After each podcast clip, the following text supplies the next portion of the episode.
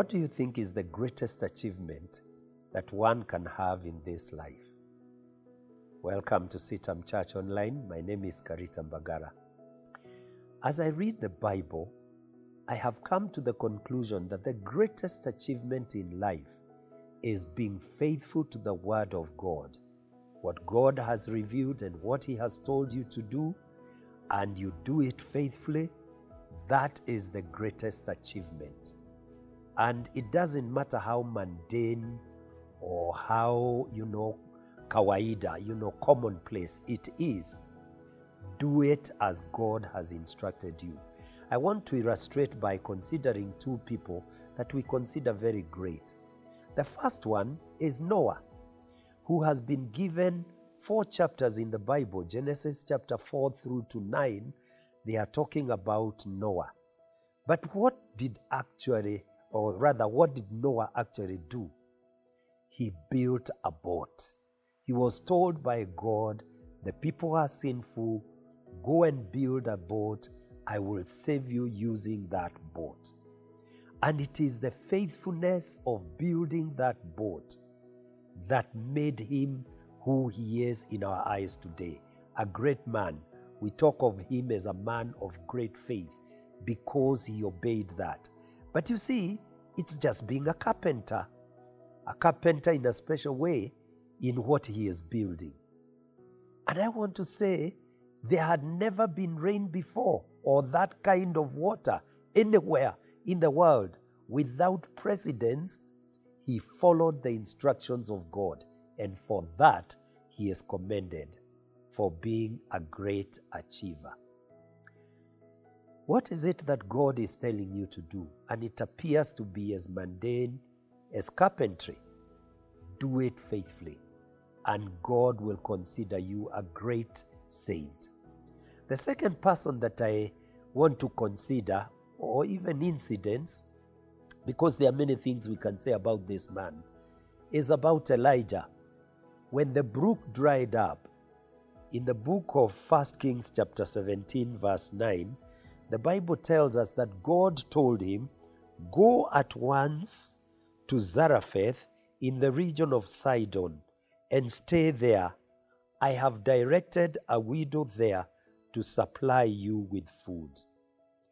Listen, he is being sent to go to the house of a widow, and there are many things we could say about just that verse. He is being sent to a widow, not to a, a tycoon, but I know in our day there are widows who are very rich, but in them days, the widows were generally poor because the economy depended on men.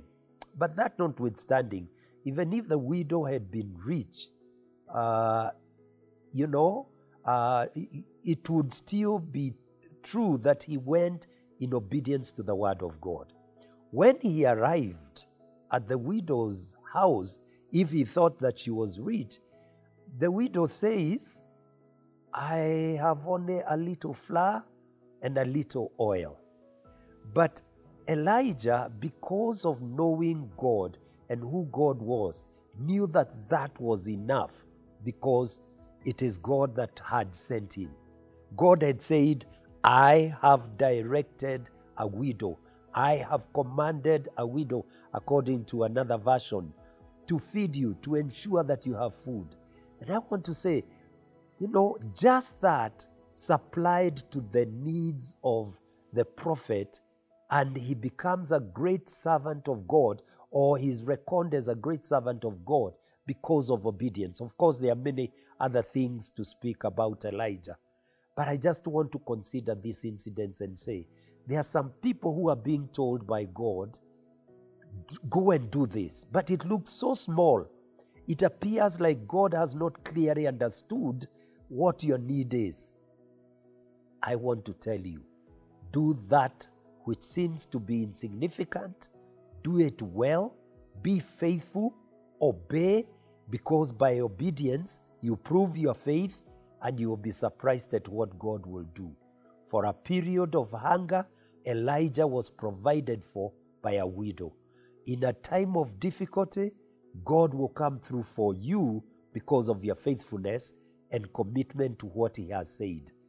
May the Lord help you so that you will trust what God has revealed to you to be true and to be what God wants you to do for the season. And you will never regret. Be honest in that which you have been given to do. Be like uh, uh, Ruth, who followed Naomi into a land that she did not know. But when she got there, the blessing of God followed her.